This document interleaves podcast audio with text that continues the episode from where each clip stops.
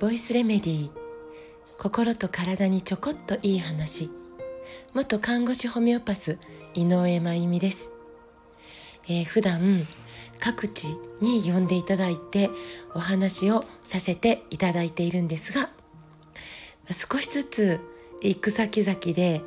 スタイフ聞いてますよって、えー、声をかけていただけるようになってきました。もう本当に嬉しいわけです。でまあえー、リスナー数も再生数もまあ伸びているとは言えないのでなんかね、えー、この毎日の10分弱はもうもはや自分のための千本ノック状態になっているんじゃないかと、まあ、思ったりすることもあるんですがでも、えー、このコツコツの積み重ねが、えー、きっとどこかでどなたかの、えー、小さなお役に立てていれいることができているなら幸いです。で、えっ、ー、とラジオ今ねこの音声配信なんですけどはあの聞いてくださる方は文字を読むわけでもなく映像を見るわけでもなく聞くという行動、まあ、行為というかで、えー、それだけで情報を受け取っていただいているわけです。で私たちって、えー、日々本当にたくさんの音に囲まれて暮らしていて、まあ、聞こうと思わなくても勝手に、まあ、耳に入ってくる音っていうのがまあ本当に多いわけですよね。もう車の音ババーンってクラクションとか工事のダダダダダって音とかまあ見てないのについているテレビの音とかまあどこかあのお店に入ったらそのお店の BGM がずっと流れているとかももうとにかくとにかくあげればキリがないこう暮らしの中で中で勝手に耳から入ってくる音が本当にたくさんあるわけです。でこの勝手に勝手にって言ったらなんか嫌な言い方かもしれないんですけど言い悪いじゃなくてこの勝手にというか自動的にのがいいかなに入ってくる音っていうのはまあそれを聞くって、えー、漢字で表現する時は、えーと、新聞の文の文字「えーと、門」の中に「耳」と書いてでそれで「聞く」って表現しますよね。で、まあ、自動的に入ってくる音を聞くときにはこの「聞く」というこっちの漢字が使われるわけです。門の中に耳ですよね。でも私たち聴覚っていう五感の中の、えー、聞くという感覚を持っていてそれは聴覚と呼ばれるんですけどこの聴覚のこの「聞く」っていう文字はさっきの勝手に入ってくる方の、えー、門の中の中に耳こっちの聞くではなくて漢字で書くとですよ聴覚の聴ね。これ14の心を持って耳を傾けて聞くっていう漢字。漢字を見るともう、えー、その聴覚の方の聞くというのがどういう意味を持ってるかがわかるわけですよね。もう漢字に表現されてる。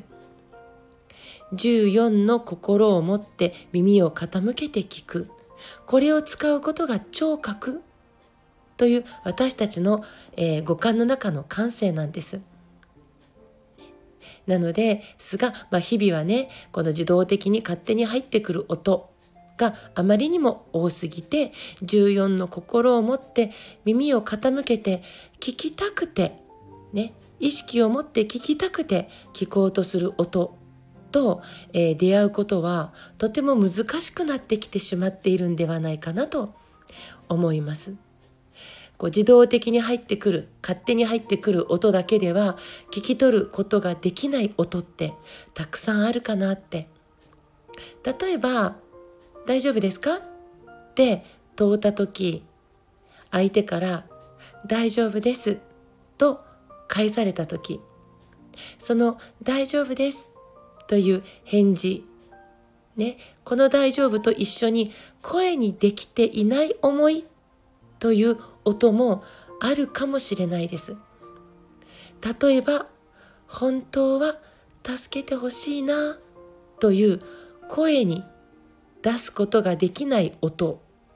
その思いを隠すかのような大丈夫ですという、えー、これはまあ例え話のつもりでお伝えしてるんですけど、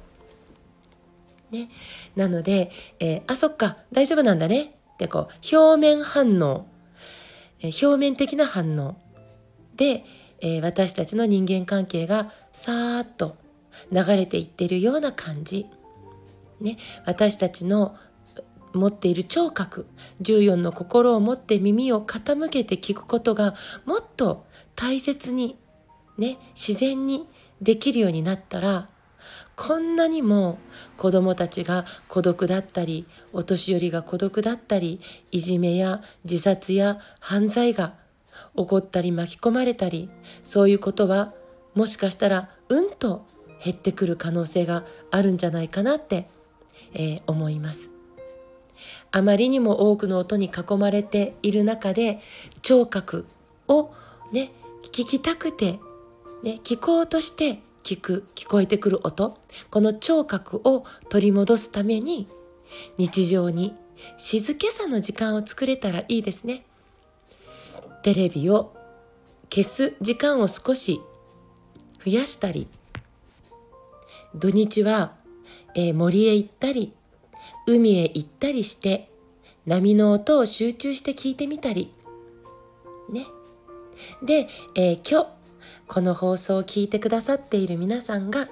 明日も聞きたい聞きたくて聞きたい放送というのができるように私も言葉と声にしっかりとした思いを乗せて、えー、また続けていきたいと思っていますので、ぜひ、えー、これからも応援をよろしくお願いします。えっ、ー、と、今月末から大阪、兵庫でのお話し会を企画していただいていて、また新潟から向かわせて、えー、いただく予定です。えー、大阪の方、そして兵庫、姫路市エリアの方、もしおられましたらぜひ、えー、会いに来てください。ご参加ください。えコメント欄にイベント案内を貼り付けさせていただきます。今日も最後まで聞いてくださってありがとうございます。また明日お会いしましょう。